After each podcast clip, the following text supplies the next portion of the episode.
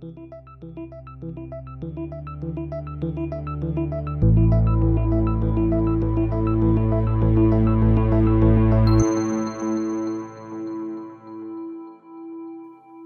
to the Untangling Web3 podcast, your go to hub to learn insights and the latest developments in the wild and wonderful world of Web3. I'm Alec Burns. And I'm Jack Davies.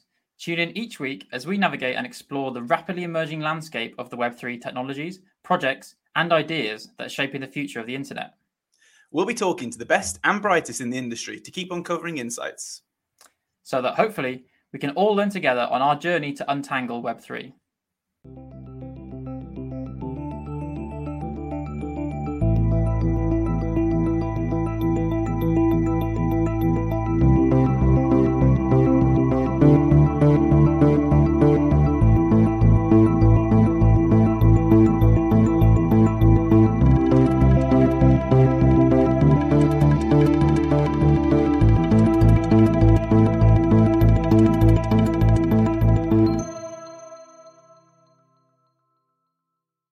Welcome to the first episode of the Untangling Web3 podcast. I am Jack Davies. I am a researcher in blockchain. I've been working in the field around five years. And I'm Alec Burns, and I've had an interest in disruptive technology for quite a while now. I've been a researcher both academically and industrially, and more recently, I've moved into the world of product. And let's not forget our behind the scenes producer, Emma and she's also the filter and the the one that keeps us on track. And he's doing a lot of hard work in the background. Uh, we also have ChatGPT as well. That's quite exciting, isn't it, Jack? Yeah, Emma and ChatGPT making us look good, and hopefully ChatGPT will be uh, providing all the insights instead of us. Hopefully. I mean, I think we need it. There's a lot of buzz around ChatGPT. I think a lot of it is justified, and some of it's not so justified. Maybe a future episode about that. Yeah, we're getting ahead of ourselves. But how, how are you, Alec? Are you uh, are you excited for this? I, I, I know I am. I'm good. I know we've wanted to do this for a while. This is very exciting. I think this is going to be a lot of fun. And I think we're both going to learn a lot. And hopefully, the people that are listening, uh, not just my mom, are going to learn a lot as well. Yeah, this is new territory for us. Um, maybe we should explain a little bit about the podcast and what the purpose of it is. Um, so, yeah, the kind of my my thinking here is this is a great way for for us to learn a little bit about Web3 because I think it's safe to say we work in the space, but we're not necessarily experts, right? Yeah, it, it's definitely true. And I think I was telling you about this, Jack, before um, the episode. Is I speak to my mom on a weekly basis, and she asks me how work is going often. And sometimes she asks me what I actually do. And I've worked in the space now for two years effectively, and she still has no idea what I do. And I think it's less a reflection on her, maybe more reflection on me specifically, or even the industry itself. That it's quite complicated to explain what Web3 is. I'm sure you've had the same experience, but there's a lot of people that are very interested, but there's a, an extremely high barrier to entry and I'm hoping that this podcast can, you know, help demystify some of the things that are going on out there. And me and you certainly aren't like the kind of the, the full experts on this. So I'm hoping sure, that we learn a lot together during this. Yeah, there's a lot of people out there who get, you know, on the first part of the the, the learning curve and feel like they're experts. And I think we're over that first hump, and uh, we're now experiencing that trough of realizing how little you, you really know about everything. So yeah, I think us us learning you know more about Web three and understanding it together was is one of the main goals. And yeah, as you say, just making it a little bit more accessible, I think would be uh, would be great. So hopefully that's what we'll achieve. But only time will tell, I guess. Exactly. I mean, should we kick it off then? Should we try and yeah. define what Web three is? Sure, sure. Do you want to go first? Oh, okay, bite the bullet. I'll, I'll go first. I'll go first. So, I mean, I think I want to start with a caveat that Web three is not fully defined it's a vision right now. So you know the the kind of the definition may vary from person to person, and that's kind of saved me a little bit. And now I would try and define it. So in my mind, Web three is effectively the the next generation internet with a focus on, I guess, the peer to peer economy, and specifically around the idea of user empowerment using blockchain technology, both the technology and the principles. So it kind of focuses on security, transparency, and really importantly around more trusted interactions. And I think we'll come on to that a bit later, but that is really a key concept of it. So that's my two sure. two line summary, Jack. Can you give nice, it a go? Very concise. Um, yeah, I think I, I, I would say Web three is really this new kind of phase of the internet. It's an evolution of the internet, you know, Web one, Web two to Web three. And it's all about, as you say, peer to peer interactions. It's, it's changing the way we interact online, going through fewer third parties, being less reliant on the big kind of social media giants or internet, you know, dot com conglomerates. Um, and and being able to transact a little bit more freely and yeah have more ownership over our data more control over our data who sees what and when. I think that's at the core of it. And um, it's a very technical technologically led thing. So we'll, we'll talk about the technologies later but i think the core of it is around this peer-to-peer idea i think yeah, I think yeah, we're quite aligned on that. Whether you know my mom would understand those definitions, I do not know, but hopefully we'll unpack it a bit further throughout the episode and maybe rely on ChatGPT to help her help define it for her. Um, but you know, I think to, to give it more context, obviously, you know, Web three, this is potentially the third iteration of of the web. It might help to define some of the earlier versions. So we'll start with Web one. This was, in my mind, like particularly, it was called the, the static web. So there was a, a, a it was very focused on like limited interactions. The focus was on information consumption. It was read only. So like I say, limited interactiveness. Effectively, companies created, hosted, and published pages that people would you know try to get on, sometimes quite uh, laboriously, uh, to find information. And it was very distributed. Um, yeah, and I guess there was a lot of speculation and hype around that. People thought there was a lot of value in that. And then there was the dot com crash that maybe we'll come yeah. on to in a bit. Jack. Yeah, you're already kind of touching on some parallels, which maybe we're seeing happen again. History repeats itself in, in Web three, but yeah, Web one was uh, very much the kind of pioneering age of the internet, and the key core idea was this, you know, idea of disseminating information. How can we uh, get people all over the world to interact with the, with one another, use computers to share information more efficiently than we could before with paper-based analog systems. So that was kind of the idea was spreading and sharing information for one another. And then obviously if we get onto web 2, um, that's the kind of second phase of the internet where things changed a little bit and it, and things you know went from a very dis- distributed system into a slightly more centralized uh, playing field where you have these very large players who tend to be uh, controlling a lot of what we do online. Yeah, and you started to talk about that. So if Web one was the static web, a lot of people refer to Web two as the dynamic web. So there was far more focus on interactiveness, collaboration, you know, user generated content. It was all around personal user experience and, and user kind of focused abilities. Um, and this kind of led to, I guess, the, the perfect examples are the social media giants, Facebook, Twitter, all these kind of centralized gatekeepers that focused on user experience. And the reason they did this was to draw users in so that the users became the commodity.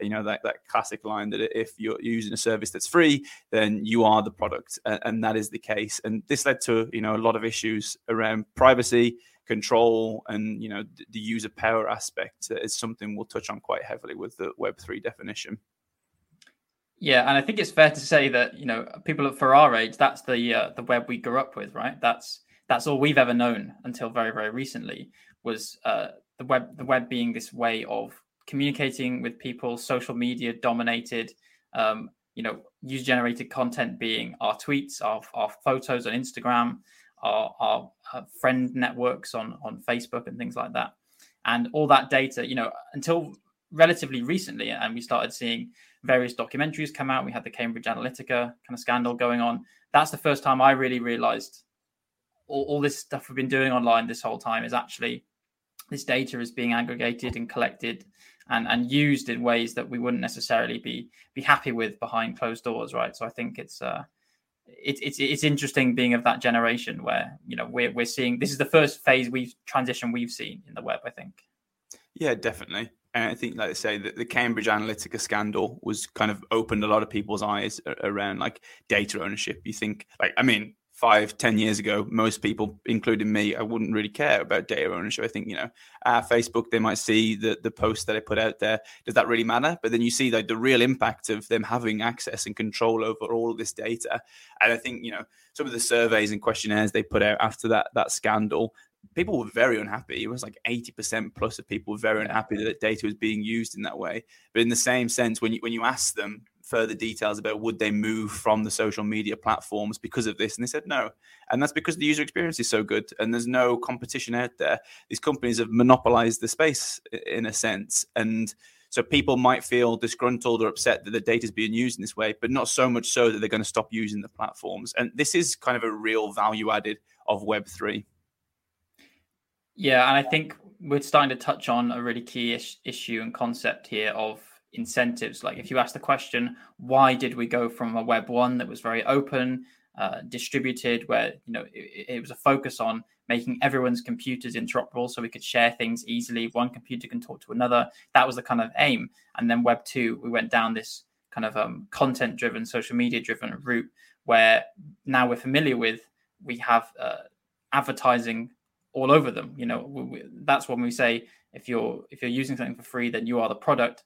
You're paying for something that was free on the surface, but with your time and your attention because you're being constantly advertised to, and and, and all that data is being fed back into algorithms to to try and advertise to you better. You know, so this is touching on that idea of the incentives of Web two being very very different from Web one, and then Web three now I think is. Uh, going back a little bit and also you know providing new incentives to improve the problems of web 2 through incentives and technology basically yeah exactly. I think if you think of like web 1 as static the user experience was very limited but people had control because there wasn't much data being exchanged in a way. And then web 2 was all about user experience and that was at the detriment of privacy control and, and user power really. And web 3 hopes to kind of combine the benefits of both. You have the fantastic user experience that Web 2 currently provides, but users also have control of the data, ownership of the data, and with that they have the privacy of that data. You know, the ability to choose who and when someone can see that data and know that it's not being passed between hundred people every time they they submit a photo or a post. And you know a lot of people may not think they care about that. I mean my mom might not care about her privacy like owning data. What does that really mean to her? Like we said before it's quite interesting that people at a high level care about this stuff but when it comes to practical terms then they're not going to change and you keep talking about you know the economic incentives i think we're going to see in one of the, the main kind of i guess core uh, focuses of Web3 is how people we can incentivize people with this data ownership. It doesn't just mean that you own the data; it means that you can also commoditize your own data and potentially profit from people using your data. And you have the ability to do that. And I think that's going to be very exciting yeah. for us to see.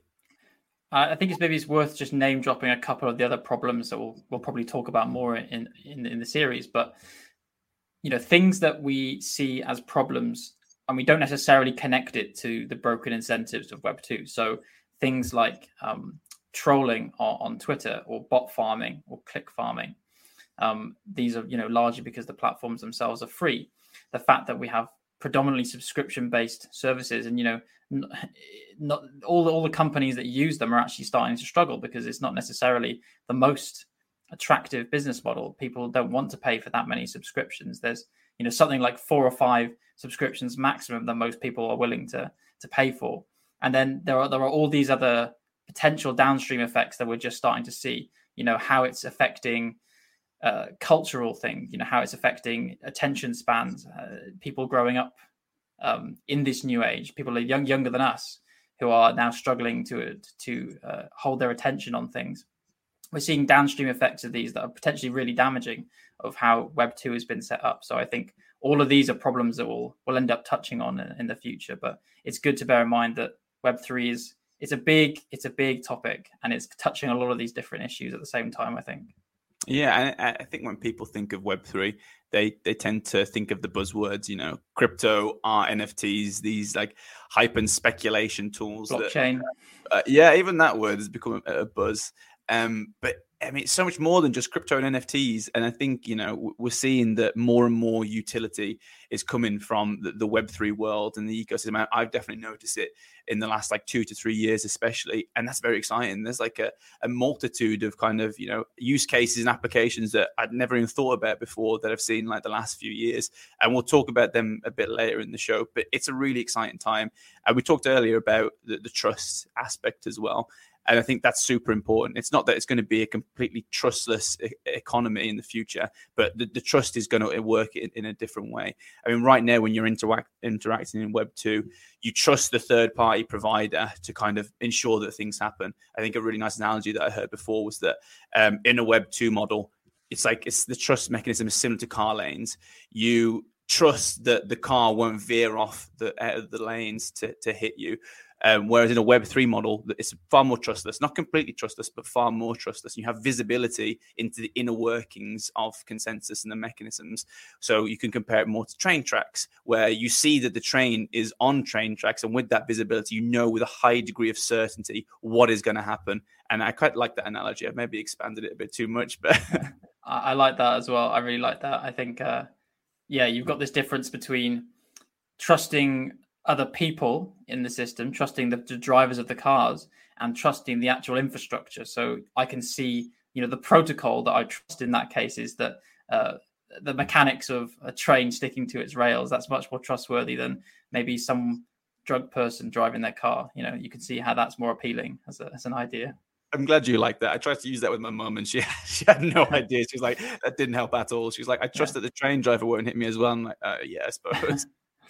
I guess maybe uh, one final point on Web two as well is that we're now seeing the proliferation of lots of new AI tools and models um, that are being trained on that data, that very data that we as users have supplied and, and essentially given up uh, in, in, in return for using social media. That's now been used to train these these AI agents that are that are now answering all our questions. So maybe it's good to you know test that out and see how how good they are based on what's happening on the internet. So I know you've got you you teed up ChatGPT to to give us maybe a more concise, more direct to the point definition of Web three. So do you want to maybe take us through what what what ChatGPT thinks?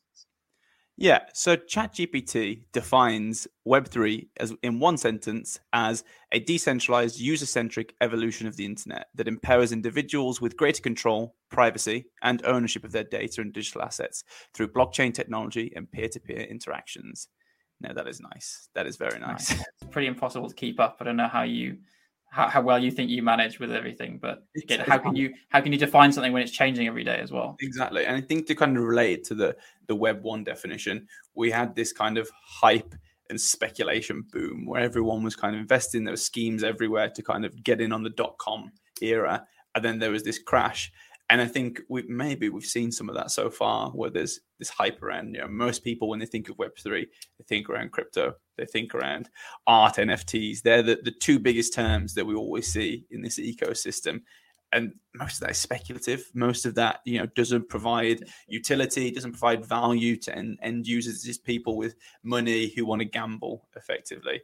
And that's quite frustrating, I think, especially for maybe people in, in our field where we're trying to build things that help people, that add value, that, you know, create value. And most mm-hmm. people, when you think of Web3, they have the connotations of crypto and NFTs. Well, that's that's an interesting segue, I think, because it's an elephant in the room. We introduce ourselves as kind of researchers and and, and, and working in tech in blockchain specifically, and we haven't really mentioned it very much in Web three yet. So I don't know what what, what what's the connection that's brought us here at the uh, you know to this to doing this podcast from a blockchain background. What, what's the connection with Web three for you?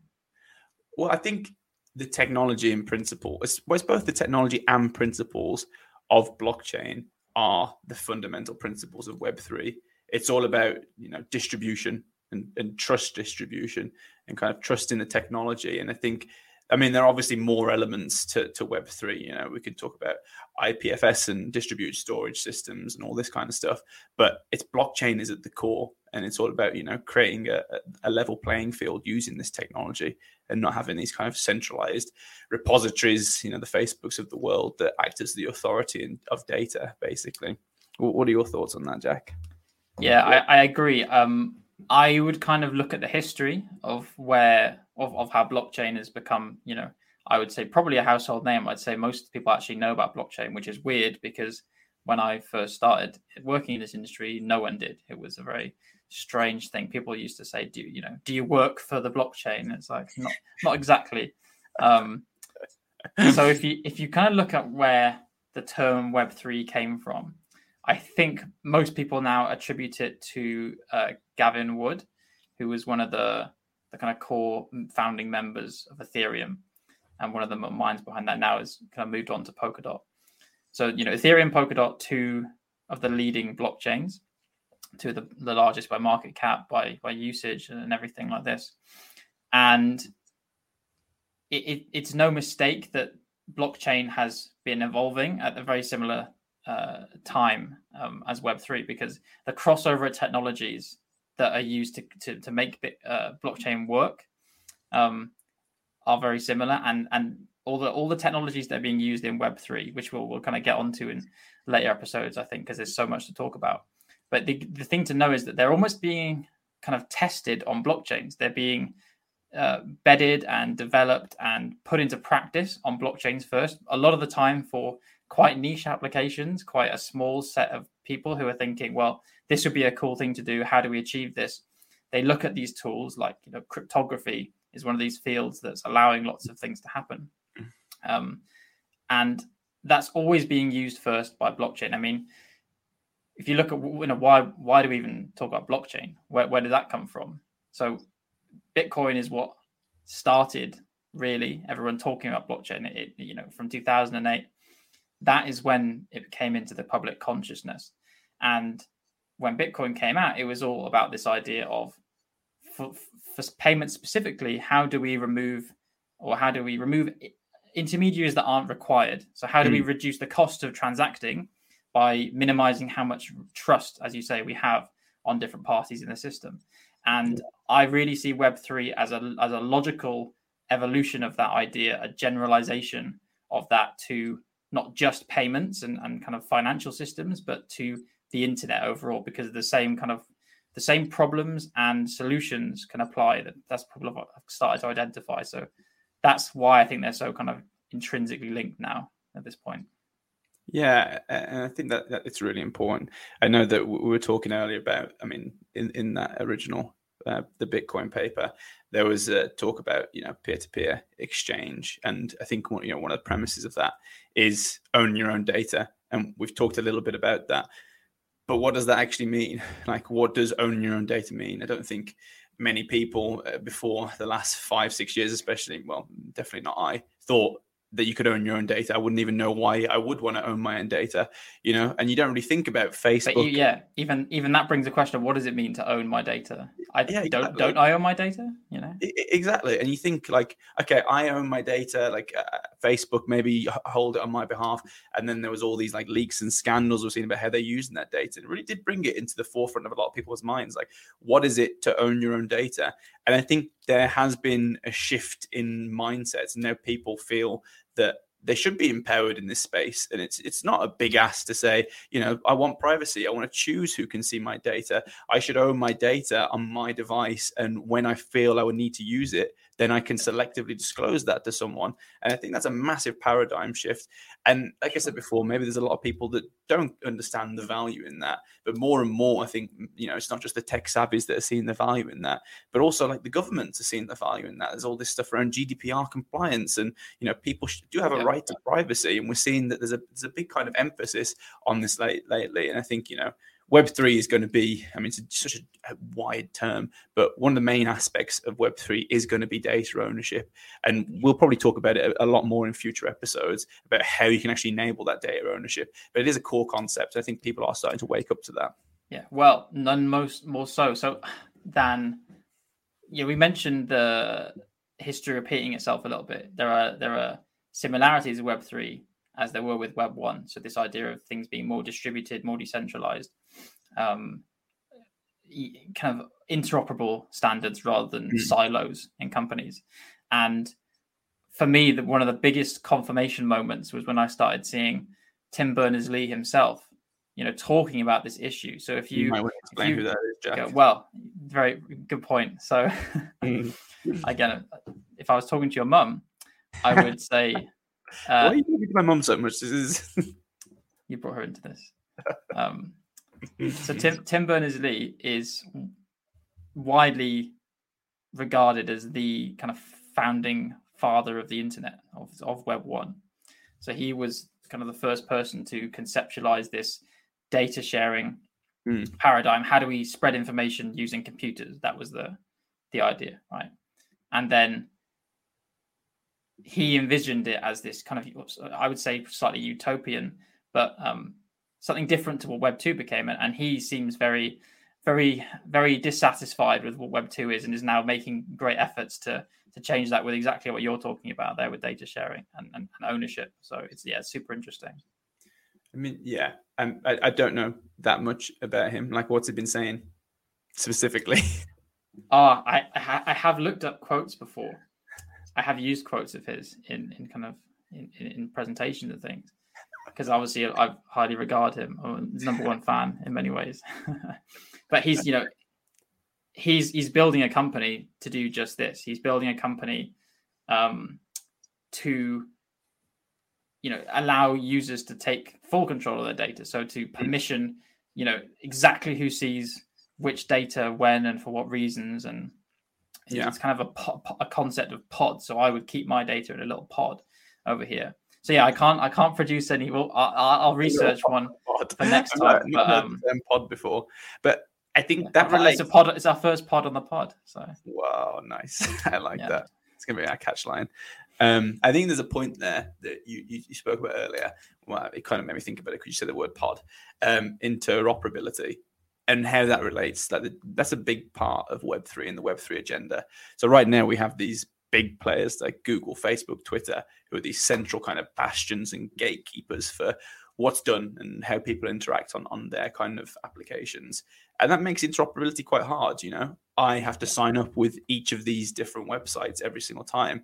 I have to KYC to sign, use these different websites every time. Yeah, I that's have the, the switching cost idea. I think you know. Yeah, exactly. It's, it's so difficult to move from one. You can't. How do you? I don't even know how to to port all my data across to a new platform. You know exactly. You personalize you have like you know a fan base likes and subscribers in one area. You want to get that that stuff across as well. You don't want to start again when you move to a new social media platform for example. So that's where this term interoperability came from.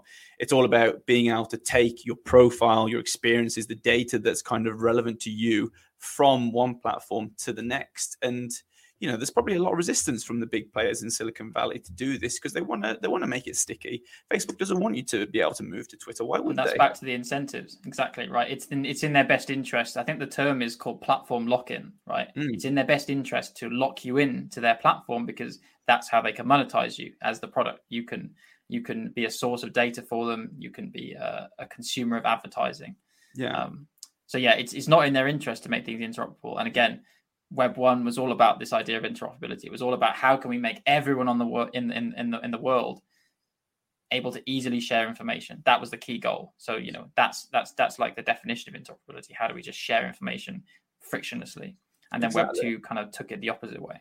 And we're seeing this as a big project that's come out now, Bluesky by Jack Dorsey um, where he's moved away from the vision of you know web 2 you are the product web 3 the content is the product and it's all about you know creating kind of a, a layer that multiple social media platforms can build on top of. And it's all around user centricity then. You have the ability to just move your data your information who kind of hold your data as well get that portability to transfer between different applications. You know, one day I don't like what Twitter's doing. I'm going to move to Facebook. Maybe their search algorithm slightly better. It's more relevant to me, but I don't want to have to sign up again. I want to maintain all the data across the two and I get that portability.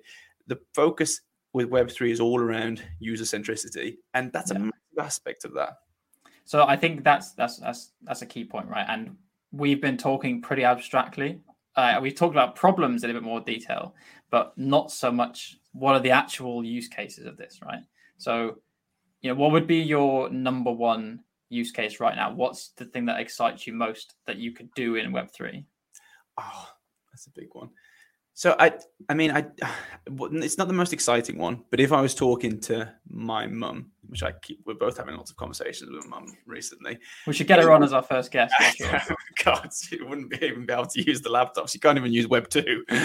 um, so yeah, it, it, the big one for me and the most kind of easily explainable one is certificates and like I, I, love to use the university certificate kind of um, exchange kind of example, but this could apply. to what is a certificate? What's the definition, just for anyone who, who doesn't it, know?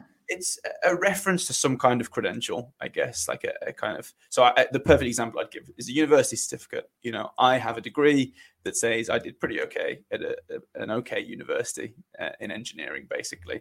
When I go for an interview uh, and I say, you know, I've got a degree from X university in Y field, how do they verify that? Right now, Yeah. it's so hard. Like there's millions of people with degrees. That the, it's really difficult and quite tedious and time consuming for them to manually verify that I am Alec Burns and this certificate applies to me and is valid.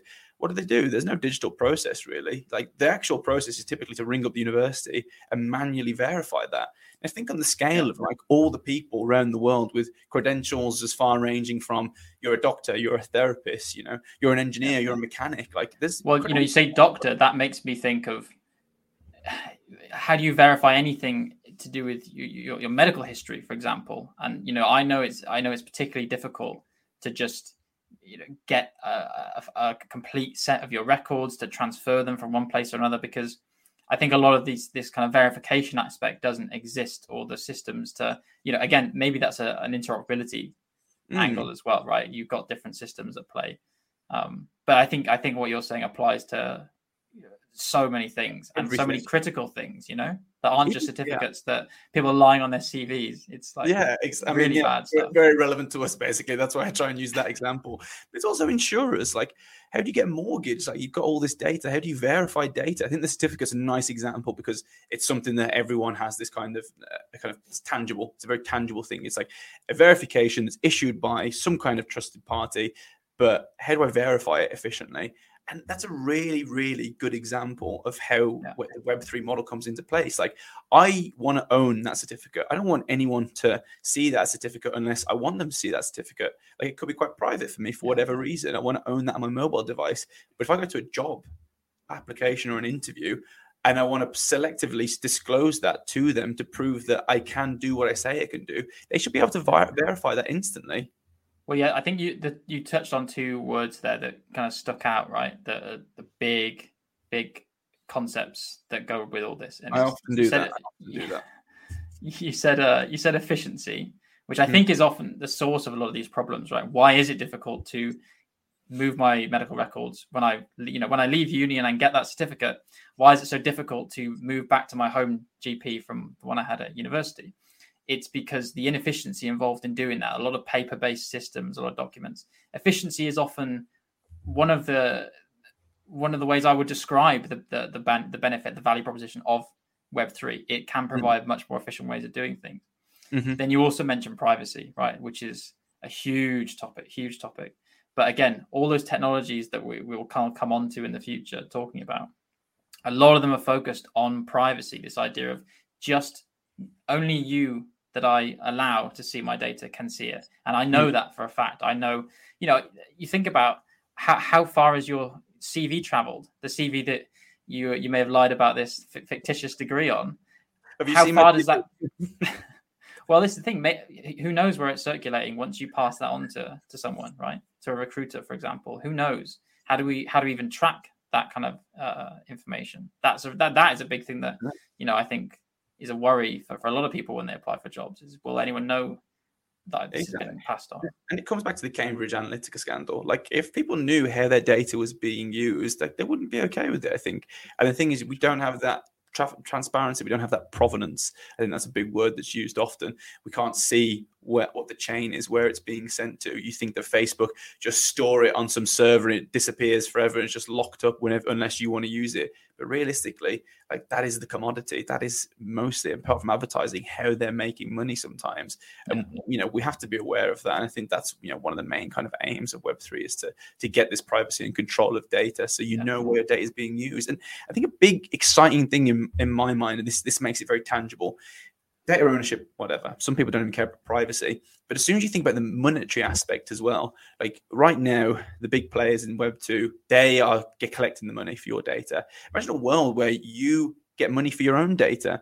They have to request that they use your data for I don't know a survey or they sell it to a market or whatever, and you get rewarded for that. You're incentivized. That's the key, right? I, I don't think it's that people, personally, I don't think it's that people are uncomfortable with giving the data or producing the data. You know, we are we are we are quite happy with the. Most people are quite happy with how things work because there isn't a better way at the minute on, on social media.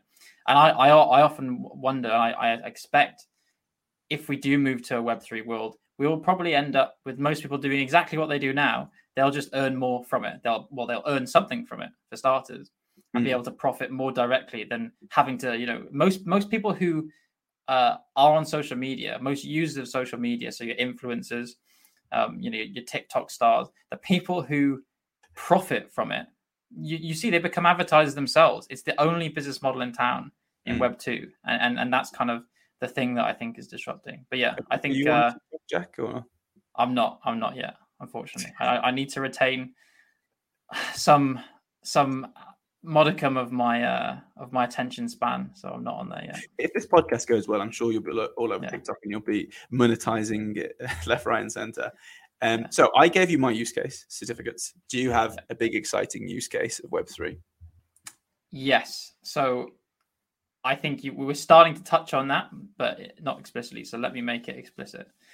I think micropayments and the, the the huge space of possibilities that they open up are massive. I think that for me, that's the most exciting value proposition in Web3.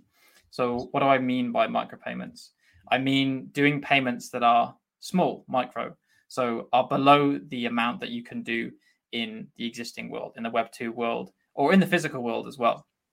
You know, and again, that's kind of yeah. due to efficiencies, the cost of doing payments, the cost of uh, someone accepting your payment is uh, actually so high enough that you you can't send say one penny or less than a penny. Um, mm. So the, the, the, kind of Mastercard and Visa, like they're charging like quite high exactly. rate basically, so it makes yeah. small fee like sort of small monies infeasible. And is that, do, you, do you know anyone who owns a small business? Is this like you're engaging with the crowd this right is now? Your, this is me asking you if you know the price of a pint of milk now. Uh, I I do know someone with a small business, yes. And can you tell me what my card is? No. so the reason I ask is I, I know I know a few, and I, it was only through them and relatively recently that I kind of realized how expensive it is to accept payments and how you know lots of lots of payments are uh, you know virtually not, not worth accepting and that's mm. why if you go into a, a corner shop or something you have these minimum spends because it, below a certain threshold uh, your your merchant your who's accepting the payment, the person in the shop will be effectively losing money, or it won't be you know feasible. And that's the source of this micropayments issue. So mm. before this Web three paradigm came along, we didn't really have a good way of doing that. Then Bitcoin and blockchain came along and gave us a practical, credible uh, way of doing micropayments. So what does that mean in practice? What does it mean I can actually do? Is you know, why do I want to spend a penny? Am I just going to go around all, all, all, the sweet shots buying penny sweets one at a time. Penny sweets. What era are you from that you refer to things as penny sweets? yeah, I'm showing my age now. Um, it's but for me, it's again, it's it's couched in the internet specifically. So the story I always go back to when I'm talking about micropayments is there was an article. I don't remember which newspaper it was in. It was mm. around uh, 2019. So all the machinations of Brexit was going on. I think there was a particularly spicy headline in a newspaper that I was really interested in reading. I thought, okay, I'm, I'm going to read this. And I clicked on it, and it was a subscription only newspaper. So I would have had to sign up for mm. a subscription to read it. Um, and otherwise, you know, it was blocked. And I thought, oh, okay, well, this is this looks really interesting. I really, I, I want to be, you know, well informed. So I'm gonna, I'm gonna sign up and I signed up for the for, for the free trial. Obviously, I read the article. Probably wasn't as interesting as I thought it was, and I've forgotten it all since. And after that free trial, I ended up being locked in to a subscription um, that I went at long pains to get out of. So it took me a long time to actually, uh, you know, you have to get on the phone. You can't just do it online because they want to. Again, this isn't that, the same idea of oh, sticky lock-in. Yeah, sticky platforms. Yeah, I get that exactly. So it took a long time to, to actually get unsubscribed. And I, I, all I could help thinking is, I wish I could have just paid 10p to read that article. Like, why mm. would, would that not have been better? Because a lot of people, a lot of subscription services in general will let you unsubscribe easily, mm. right? It's they're not actually quite as bad as, as that example. I think they're liable to now, right? It's like a legal thing where you have yeah, to. Yeah, probably is now. Yeah. Very easily because of you, maybe. Maybe you. yeah, why? Yeah, that court case, I. No. but you, you think of how, how many times have you been deterred from doing something because you faced a paywall, right? And paying ten pound a month was not what you were prepared to do. But paying ten p to read the article might well have been you, that you know, and and there's this whole new business model and revenue model there that you know maybe that can uh, that, maybe that can make up for subscriptions. Like you know, mm. the newspaper industry is really struggling. That's why I kind of mention it. And I, I, I certainly think something like media shifting to micropayments and being able to just you know pay for an article, read what you like, and mm. that's it. And that's again, it's more efficient. I'm just I'm just I'm just paying for what I use. I'm paying for what I read, and that's something that really excites me as a kind of practical thing. Yeah, and I guess in the same kind of in the same kind of area as well, you could imagine, you know, you pay for a movie. I think I've heard this example before. Why pay five pound for the whole movie if after five minutes you realize it's a terrible movie?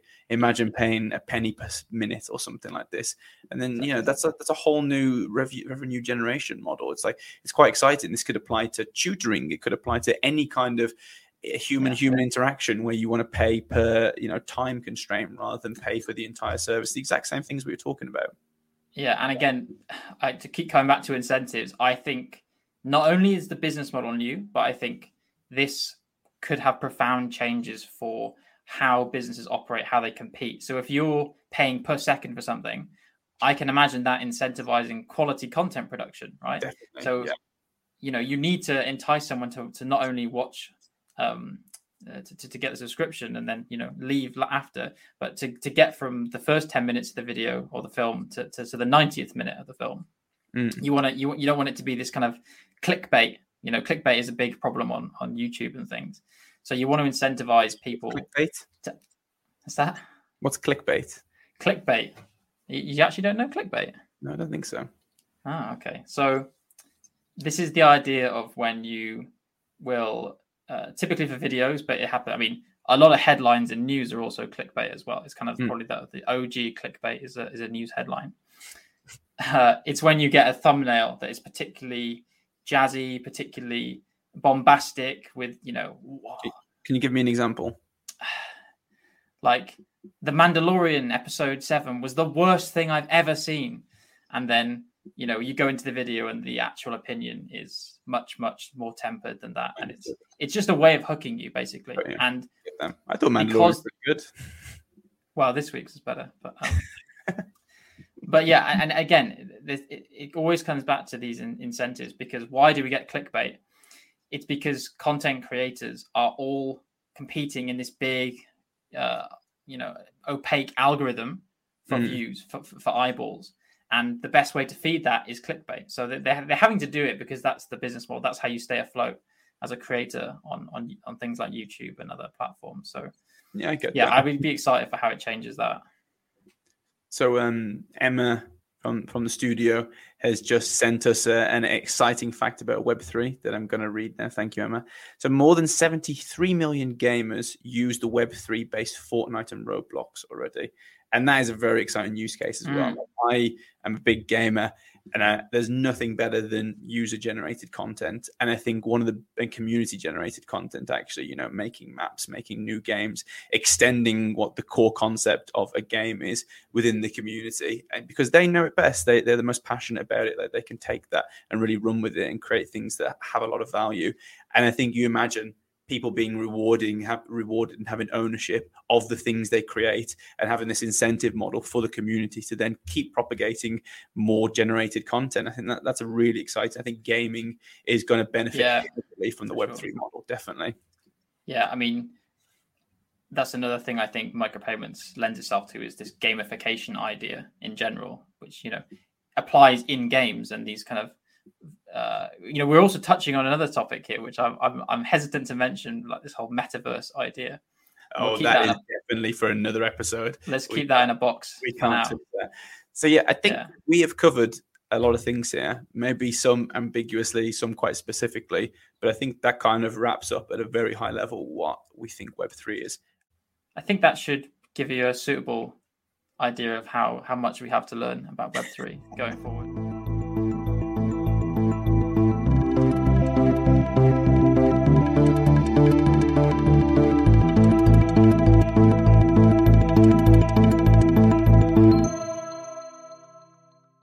Thanks for tuning in to another episode of Untangling Web3, produced by Emma Camilleri.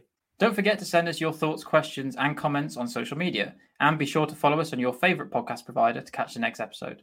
See you next time to untangle a little bit more of Web3.